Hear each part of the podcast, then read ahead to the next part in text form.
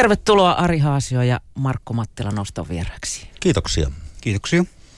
Eilen julkaistiin kirja siis Valheen jäljellä, jossa paneudutaan totuuden jälkeisen ajan keskeisiin kysymyksiin. Mihin tarpeeseen tämä kirja syntyi?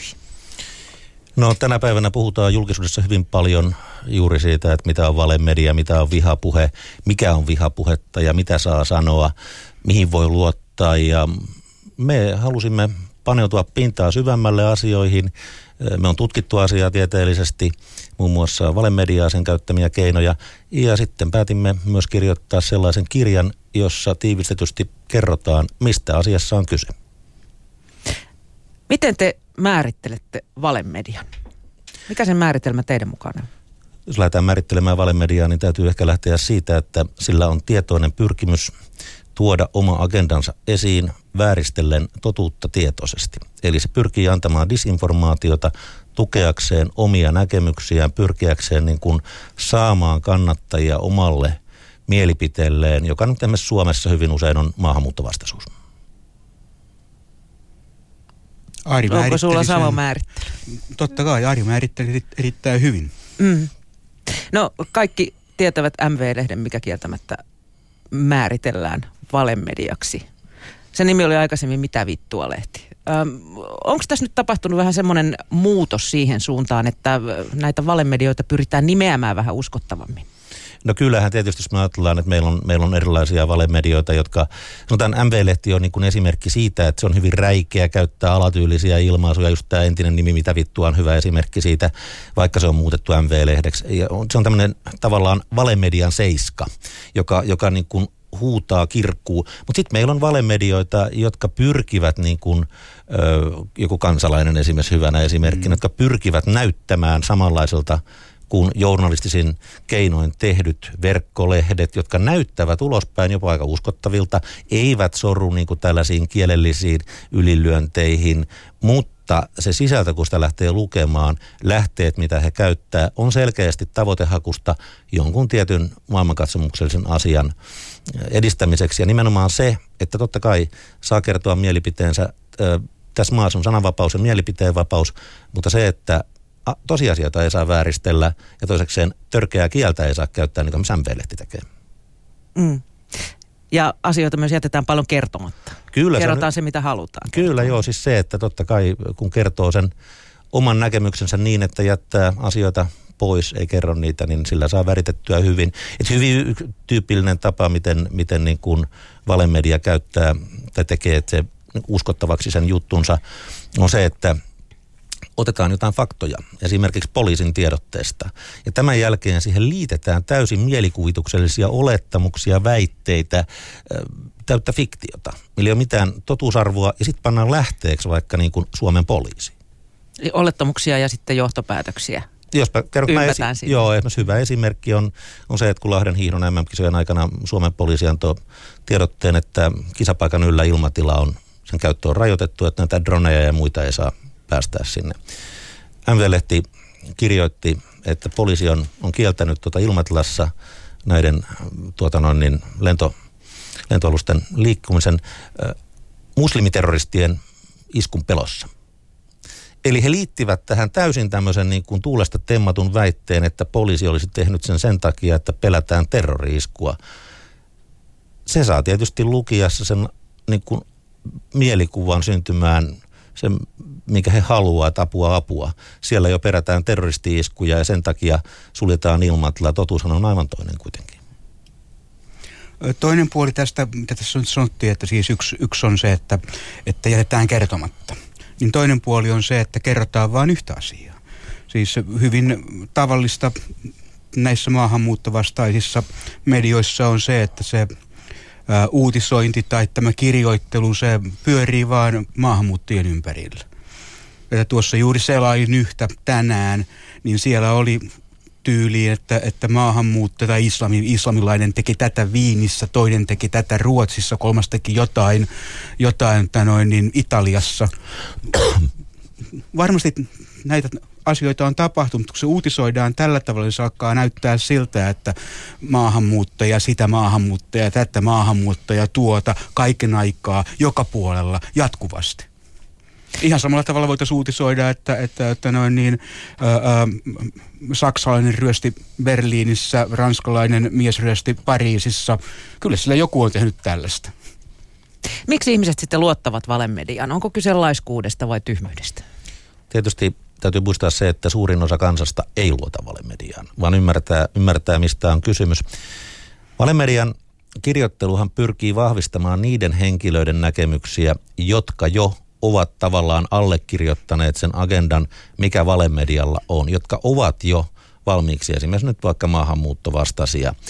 Ja näillä kirjoituksilla pyritään nimenomaan vahvistamaan näiden ihmisten aatemaailmaa, mielipiteitä ja näkemyksiä.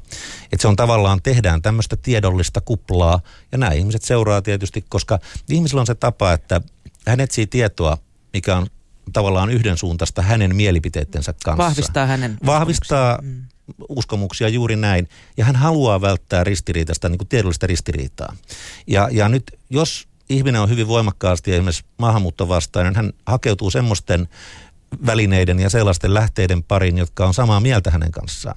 Ja se vahvistaa sitä hänen käsitystään. Hän ei etsi mitään niin kuin vastakkaista informaatiota. Tämä pätee meihin kaikkiin. Mistä sitten tavallinen ihminen, joka, joka ei ammatikseen ole vaikkapa toimittaja, niin erottaa oikean ja väärän informaation? Siis kysymys on loppujen viimeksi siitä, että mikä meidän medialukutaito on. Voidaan lähteä ensinnäkin siitä, että mikä se lähde on. Kuka, kuka tätä tarinaa kertoo, millä valtuuksilla hän kertoo, mikä on tämän, tämän tuota noin, tiedon välittäjän tausta. Tietysti se, että mistä mediasta on kysymys. Että me voidaan lähtökohtaisesti lähteä siitä, että perinteiset tiedotusvälineet, jotka noudattaa journalistin ohjeita ja pyrkii totuudellisuuteen. Me voidaan lähtökohtaisesti luottaa siihen, että ne eivät tietoisesti vääristele totuutta. Jos ne tekee virheen, ne pyrkii oikaisemaan sen välittömästi sen virheen. Ja, ja tuota, sitten taas se, että et, et niin kuin ihan tavallisen ihmisenkin olisi hyvä seurata useampia tiedotusvälineitä ja useampia lähteitä, tarkistaa se tieto useammasta paikasta, jos hän vähänkään epäilee, että onko asia näin. Suurin osa ihmistä on kuitenkin aika laiskoja. On, siis tiedonhaussahan laiskuus on se suurin, suurin määrittävä asia, että meillä on sellainen laiska sukupolvi, joka googlettaa ja katsoo Wikipediasta ja luottaa siihen, oli se sitten totta tai ei. Sitä voi tietysti vähän sanoa hienomminkin, ei välttämättä laiskuudeksi, vaan, vaan kiireellisyydeksi. Ihan tavallinen elämä niin on jo sen verran aikaa vievää, että, että ei siinä niin kuin ehdi kaikkia asioita tarkastaa. Jos mä olisin jossain päivätöissä Raksalla, niin en mä tiedä, että kuinka paljon mä tällaisia asioita tarkistelisin. Nyt kun mä oon jossain muissa hommissa, niin mulla on aikaa niin paneutua tällaiseen. Että on se niin tämäkin puoli, ei se nyt ihan ole pelkästään niin laiskuutta. Mutta tätä tarkkana kyllä pitää olla ja saa olla. Ja tota noin, niin mun mielestä sellainen nyrkkisääntö hyvä on se, että jos pikkusenkin jos pikkusenkin asia tuoksahtaa tai epäilyttää, niin sitä omaa, omaa niin kuin intuitio kannattaa seurata ja pysähtyä ja ruveta funtsia, että, että onko tässä nyt jotain. Kun musta tuntuu, että tässä nyt on joku juttu, että tämä ei olekaan ihan tällä tavalla. Tällä kirjallahan pelataan esimerkiksi just näiden klikkiotsikoiden kanssa? Luet vain ne? Joo, siis kaikkein pahinta on justiin tämä niin sosiaalisen median kommentointi, missä luetaan vain niin kuin otsikkoa ja sitten kommentoidaan hirveällä hönkällä. Että, että voi hyvänen aika sentään. Yhä enemmän kuulee kuitenkin myös, jos puhutaan valtamediasta, niin, niin kriittisiä äänenpainoja toimittajien puolueellisuudesta ja, ja omien agendojen esiin tuomisesta. Mis, mistä tämmöinen johtuu? Mä uskoisin, että osin myös voi olla kyse siitä, että tekeekö lukija niin kuin eron sen lehden virallisen osan ja sitten esimerkiksi kolumnien ja tämmöisten välillä, että sanotaan, jos, jos niin kuin luetaan vaikka jotain päivälehteä ja sitten se lukeekin jonkun kolumnin, niin osaako lukija erottaa sen, että tässä on nyt yksittäisen toimituksen ulkopuolisen henkilön jonkun asiantuntijan näkemys mielipideasiasta? Ja mikä on niin kuin sitten sitä tavallaan kovaa uutisaineistoa. Tietysti on hyvä olla kriittinen ja niin kuin suhtautua siihen aineistoon, mitä mediat tarjoaa, niin sillä tavalla, että miettii, että jaha, onko tässä jotain takana, mutta mä näkisin asian sillä tavalla, että kriittisyys on hyvästä, mutta täytyy myös säilyttää se suhteellisuuden taju. Mm. Tässäkin ammatissa kuulee aika usein, mä, mä on, mut on liitetty varmaan kaikkiin olemassa oleviin puolueihin jo, milloin mihin, minkäkin jäseneksi. Että. Niin, ja siis nyt kun tässä ollaan Yleisradiossa, niin, niin voisin siis sanoa sen, että, että Yleisradio on, on tota, niin eduskunnan ohjauksessa. Ja että niin Yleisradio tekee sen kaltaista ohjelmaa kuin mitä niin kuin eduskunta haluaa. Siis tarkoitan tällä esimerkiksi sitä, että, että jos niin kuin monikulttuurisuus on, on päätetty eduskunnan tasolla, että se on jonkinnäköinen suomalainen arvo tai tavoiteltava asia, niin se edistäminen kuuluu silloin, silloin Ylelle, niin kuin se kuuluu koululaitokselle. Kun menet lukemaan opetusohjelmia, niin siellä on, on totta niin monikulttuurisuudesta, että täytyy opettaa tätä, tätä ja tuota. Mutta tämä on niin kuin, kun tämä tulee eduskunnasta, niin tämä on Suomen kansan päätös. Ei tämä ole niin kuin minkään yhden yhteisen tahon päätös. Ja siksi niin kuin minusta on omituista, että, että joku tahot sitten, sitten rupeavat niin kuin tätä ikään kuin äh, arvostelemaan sillä tavalla, kuin se olisi jonkun yksityisen äh, äh, organisaation tai toimittajan tai jonkun tällaisen päätös tämä asia.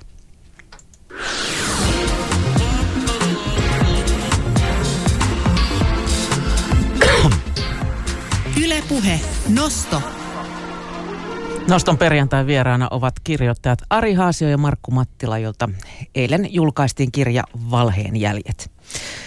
Jos puhutaan sitten informaatiosta, niin te tuotte tässä kirjassa esiin normatiivisen ja disnormatiivisen informaation. Kyllä. Selittäkää kuulijoille, mitä ne ovat ja miten ne poikkeavat toisistaan. Tuota, normatiivinen informaatio on sen tyyppistä informaatiota, mitä me saamme tavallaan virallisia kanavia pitkin. Se on yleisesti hyväksyttyä. Eli Normatiivinen informaatio, se on sellaista informaatiota, mikä on arvojen, asenteiden ö, suhteen niin kuin enemmistön hyväksymää ja sitten myös lainsäädännön mukaista, se on vastasta. Ja tota, disnormatiivinen informaatio puolestaan sitten on sen tyyppistä informaatiota, mitä enemmistö ei välttämättä hyväksy. Se on esimerkiksi ö, enemmistön arvojen ja asenteiden vastasta. Ja saattaa olla myös sen tyyppistä informaatiota, joka on osin laivastasta tai joka niin kuin houkuttaa laivastaisiin tekoihin tai neuvoo laivastaisiin tekoihin. Hyvä esimerkki on esimerkiksi huumeet. Eli meillä on paljon semmoista normatiivista informaatiota, mikä tuota, on vaikka huumevalistus, mitä me saadaan tuota, viranomaisilta, mitä me saadaan lääkäriltä, mitä me saadaan hyvin monia kanavia pitkin. Ja se on yleisesti enemmistön mielestä asiallista, hyvää huumausaineista annettavaa tietoa ja niiden vaaroista annettavaa tietoa. Disnormatiivinen informaatio puolestaan on sen tyyppistä informaatiota, mitä me voidaan etsiä vaikka netin tietyiltä palstoilta, mikä neuvoo, miten käyttää tiettyjä huumaavia aineita, että niiden vaikutus tehostuu tai kuinka niin kuin esimerkiksi ö, tehdä, valmistaa huumausaineita tai kasvattaa jotain huumekasveja tai muuta vastaavaa. Eli se niin kuin antaa informaatiota, joka on sen tyyppistä, mitä enemmistö pitää arveluttavana disnormatiivinen informaatio voi kuitenkin olla myös normatiivista, eikö totta? Jos ajatellaan vaikka Neuvostoliittoa, Kyllä. missä tietyt kirjat olivat kiellettyjä ja Kyllä. muualla, niin taas oli ihan fine. On, onko siis sekä normatiivinen että disnormatiivinen informaatio jotenkin aikaa ja paikkaa sidottuja? Ne on kulttuuriin sidottuja, ne on aikaa ja paikkaa sidottuja kyllä. Eli jos me ajatellaan Pohjois-Koreaa ja Suomea, se, mikä on disnormatiivista informaatiota Pohjois-Koreassa, voi olla meillä täysin normatiivista. Eli, eli periaatteessa että informaatio on myöskin paikkasidonnaista, kulttuurisidonnaista. Ja disnormatiivinen informaatio voi sitten kääntyä aikojen saatossa normatiiviseksi, Kyllä, totta? kyllä. Anna tämmöisestä esimerkki. Jaa, kysyt vaikean kysymyksen, mutta sanotaan näin, että esimerkiksi ähm, kieltolain aikaan Suomessa äh, vaikka viinan valmistukseen tai tämmöiseen liittyvä informaatio on disnormatiivista tänä päivänä on ihan sallittua tehdä kotiviiniä ja siihen liittyvä informaatio on täysin normatiivista. Erilaisissa keskusteluryhmissä jaetaan paljon vertaistukea. Kyllä. Eikö totta? Ja, ja niistä on toisenaan paljon apua ihan arjessa. Onko noin muuten ne rillit, mistä sä siinä kirjassa kirjoitat? Kyllä on jo. niin, kysyit siis Parviälyltä neuvoa siitä, että minkälaiset pokat sopisivat, eikö totta? Joo, tuota noin, niin laitettiin tämä, kun paremman puoliskon kanssa ei osattu päättää, että kummat näyttää paremmalle, kummat rillit. Ja sitten laitettiin Facebookiin bookiin kuva tuota noin, niin nämä rillit päässä ja sitten semmoiset Mikko Alatalon siniset rillit päässä. Ja sitten kaverit pääsi äänestämään. Mä en muista, äänestikö Markkukin siellä jotain. Ja tuota, äänestystulos oli itse asiassa ihan 50-50. Niin ja se yleensä menee. Kyllä. Ja sitten piti vaan niin kuin päättää, että nämä ne ovat. No, tällaisessa tapauksessa vertaistuki saattaa olla ihan, ihan hyvä juttu. Kyllä joo. Eikö totta? Mutta mut se ei ole ihan niin ykselitteistä. Millaisia vaaroja siinä piire, piilee teidän mielestä? No siis jos tuon vertaistuessa niin ajatellaan, että jos on esimerkiksi joku sairaus, vaikka joku mm, ihminen sairastuu johonkin vakavaan sairauteen, hän saa verkossa tai sitten ihan livenäkin face to face joltain ryhmältä verka- vertaistukea, sehän on hyvä asia. Ja yleensä asia ajatellaan näin, mutta sitten myöskin meillä on niin kuin vertaistukea, mitä myös väitöskirjassani on tutkinut, joka on hyvin vaarallista. Sanotaan pro-anaryhmät, eli anoreksiaan kannustavat ryhmät verkossa on yksi hyvä esimerkki. Eli henkilö, joka on sairastunut anoreksiaan, laihduttaa ja laihduttaa sairaaloisesti ja menee verkkoon, laittaa kuvia itsestään, kertoo omasta syömättömyydestään, niin siellä kaverit tsemppaat. Upeata, kun sä et ole tänään syönyt kuin yhden appelsinin lohkon, että juo vaan vettä, että älä, älä sun tosiaan kannattaa yrittää ja laihduttaa ja tsemppaa siinä. Tai itsemurharyhmät, missä niin kuin kehotetaan, että joo, kyllä se kannattaa tehdä, sä oot rohkea ja se on upeata, jos sä uskallat tehdä tämän sitten ja on... kukaan ei kysy, että mistä tiedät. Niin, niin, ei ole kokemusperäistä tietoa ainakaan, mutta tavallaan meillä on paljon tällaisiin lieveilmiöihin liittyviä. Meillä on niin kuin vertaistukea huumeiden käytölle ja kerrotaan niin kuin upeista tripeistä ja annetaan sille, että kokeile ihmeessä tälleen ja tälleen. Eli meillä on paljon tämmöistä niin kuin negatiivista, vaarallista vertaistukea. Ja se on niin kuin asia, mitä monta kertaa ei tuoda keskustelussa esiin. Mm, varmaan viime aikoina yksi, mikä on pulpahdellut esiin, on tämä rokotevastaisuus. Joo, ja kaikki hopeavesijutut ja, ja tuota, tämän tyyppiset kouluampujien antama vertaistuki toisilleen. Vetäytyykö silloin ihminen tavallaan siihen kuplaansa, eikä halua ottaa vastaan toisenlaista informaatiota? Kyllä, juu, ja sehän siis vahvistaa nimenomaan tätä, tätä asiaa. Että jos ennen, ennen niin kuin tällaista sosiaalista mediaa, niin täytteen asian kanssa saattoi olla aika yksin korkeintaan soitella kavereille tai tilata jotain pienlehtiä tai muuta. Nyt näitä ryhmiä löytyy netistä, siellä on kaiken näköisiä ryhmiä ja siellä samanmieliset kokoontuu. Joku samanmieliset kokoontuu, niin samanmielisyys lisääntyy, tiivistyy ja se alkaa pyöriä niin kuin sen aiheen ympärille yhä, yhä tiiviimmin. Samalla myöskin mun näkemykseni mukaan siinä toteutuu se, että se, niin kuin se kynnys, niin kuin, että mennään niin kuin aina pikkusen eteenpäin ja ylemmäksi. Aina niin kuin vähän. Vähän niin kuin ennen lapsiporukassa, että, että kuka kuka uskaltaa hypätä korkeammalta oksalta alas. Että jos Arska hyppää tosta, niin Pena kiipee vielä yhden ylemmäksi. Ja siinä tapahtuu samanlainen ilmiö.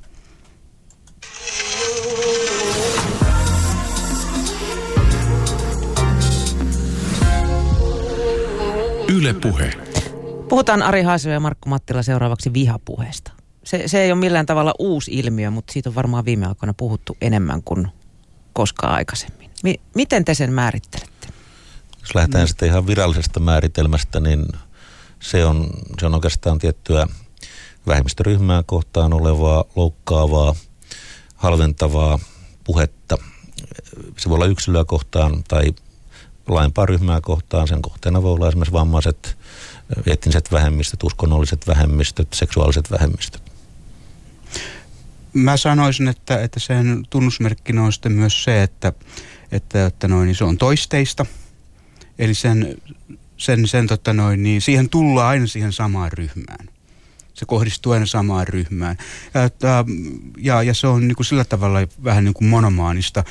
Mä sanoisin, että, että tällainen kaikkien tuntema, ainakin siihen aikaan kun minä koulussa kävin, niin antikin historiakin harrastettiin, niin, niin tuo senaattori Kaatto Vanhempi, joka kuulemma, tai lentävän tarinan mukaan, niin Rooman senaatissa päätti kaikki puheenvuoronsa.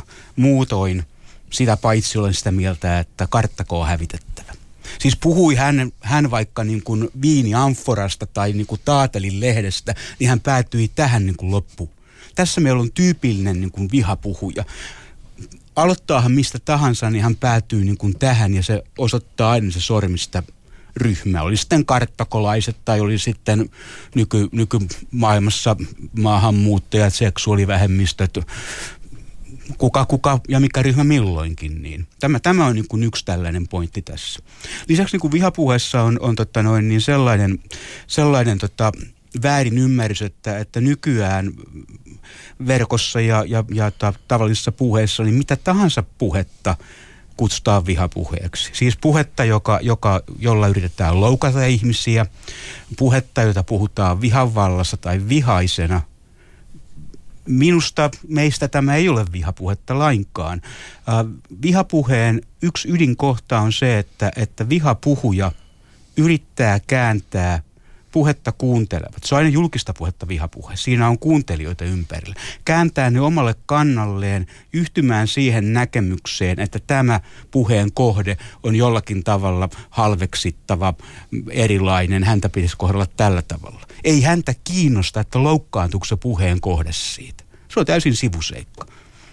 Tämä on vähän niin kuin sama mekanismi kuin jossain koulukiusaamisessa. Siihen niin kuin yrittää vetää se muu porukka ja käydä porukalla yhden kimppuun. Mutta mihin vetää ne rajat? Jos sitä yrittää saada vaikka rikoslainsäädäntöön.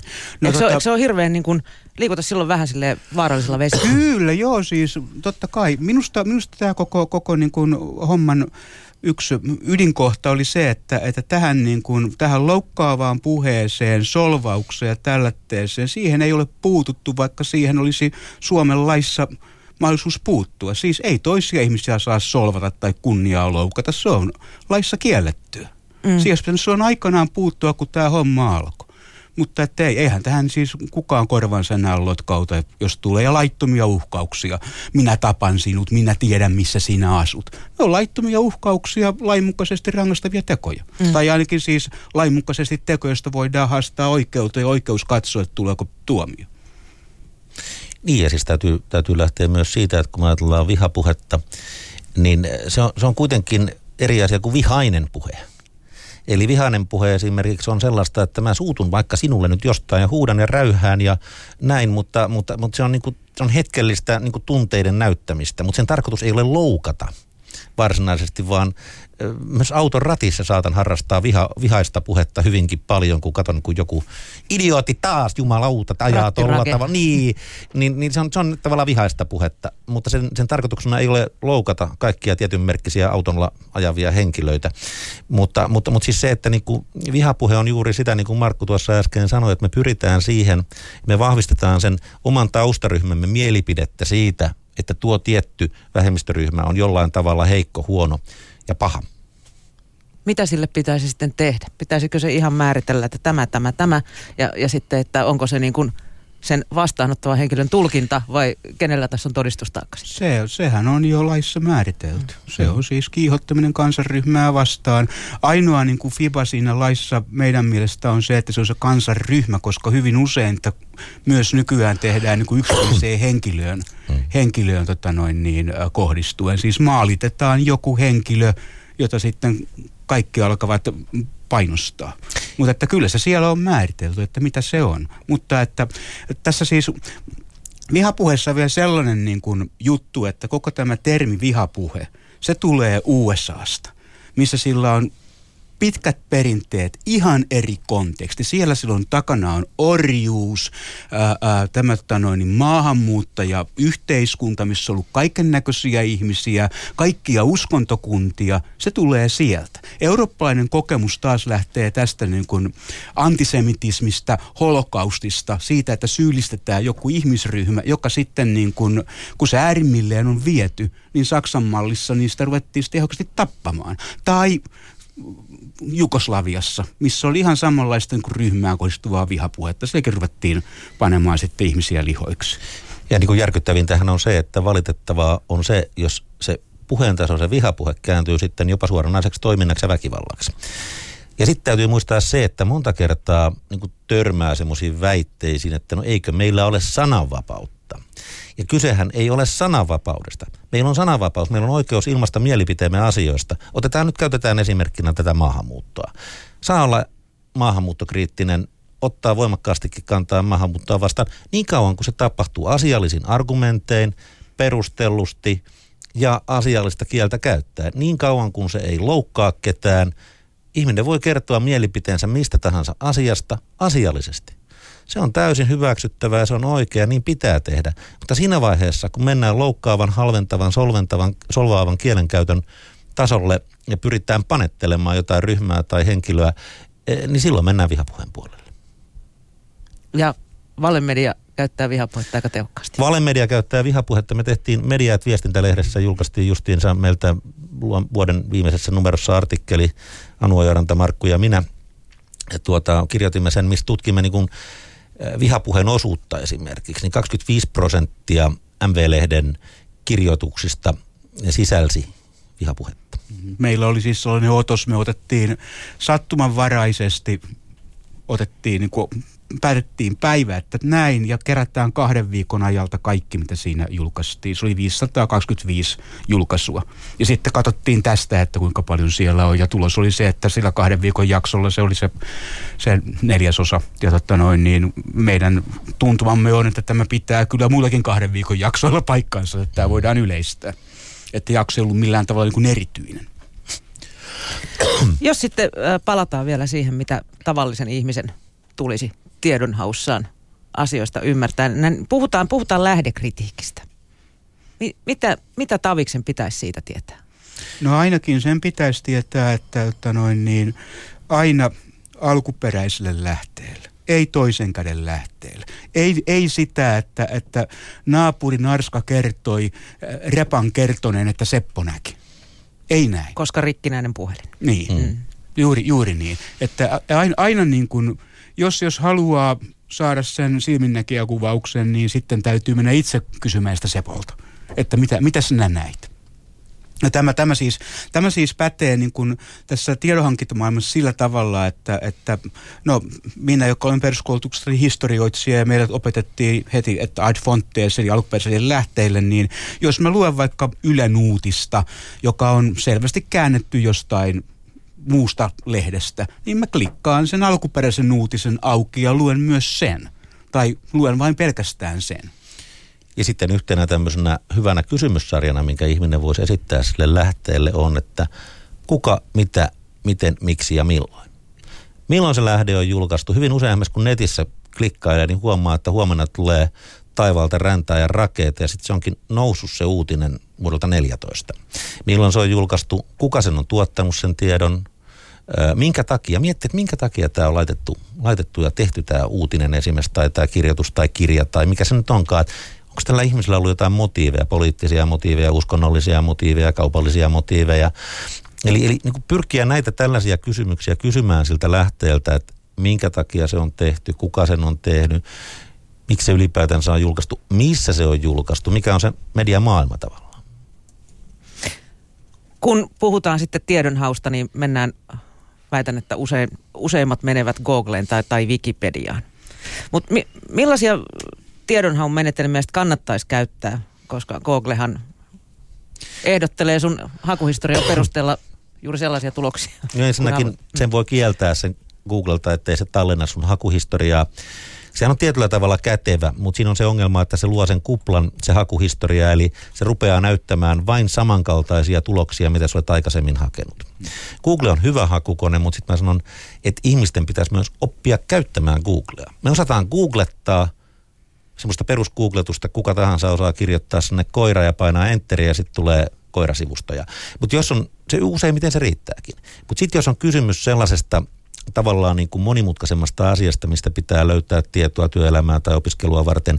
Meidän täytyisi hallita se tiedonhaku, osata muotoilla sitten hakulausekkeita ja osata rajata sitä hakua ynnä muuta. Google tarjoaa siihen mahdollisuudet. Meillä on erilaisia erikoishakuja, mitä voidaan käyttää. Sitten meillä on esimerkiksi erilaisia tilastotietokantoja ja muita tietokantoja, mistä löytyy paljon semmoista informaatiota, Google löytää 4-50 prosenttia informaatiosta, mitä on netissä, noin arvioiden. Eli hyvin paljon jää ulkopuolelle. Meidän täytyisi tavallaan oppia käyttämään erilaisia lähteitä ja muistaa, että kaikki tieto ei ole netissä. Paljon on myös hyvää painettua tietoa. Juuri näin siis. Tämä netti on ollut olemassa mitä parikymmentä vuotta approximately. Siinä on niin kuin se, mitä sinne parinkymmenen vuoden aikana on laitettu. Ja se todellakaan ei ole kaikki se, mitä ihmiskunta tietää tai mitä tietoa on olemassa. Hyvä esimerkki on juuri esimerkiksi tämä, tämä totta noin, että kansalliskirjastossa Helsingissä, niin siellä alettiin digitalisoida ja laittaa nettiin Suomen vanhaa lehdistöä Se aloitettiin sieltä 1700-luvulta muistaakseni. Nyt ollaan menossa jossain 1920-luvun tietämillä. Koko siis siitä eteenpäin oleva niin kuin lehdistö ei ole netissä, paitsi Hesarihan nyt on kai digitalisointinsa, mutta että sitä tietoa ei ole missään. Eikä se mihinkään Googleen tule, kun sitä ei ole missään. Netissä on vain se, mikä nettiin laitetaan. Ei yhtään se enempää. Mikään tieto ei sinne itse ryömi. Eli tarkkuutta tiedonhakuun. Kyllä. Kritiikkiä Siitäkin. siihen. Kyllä.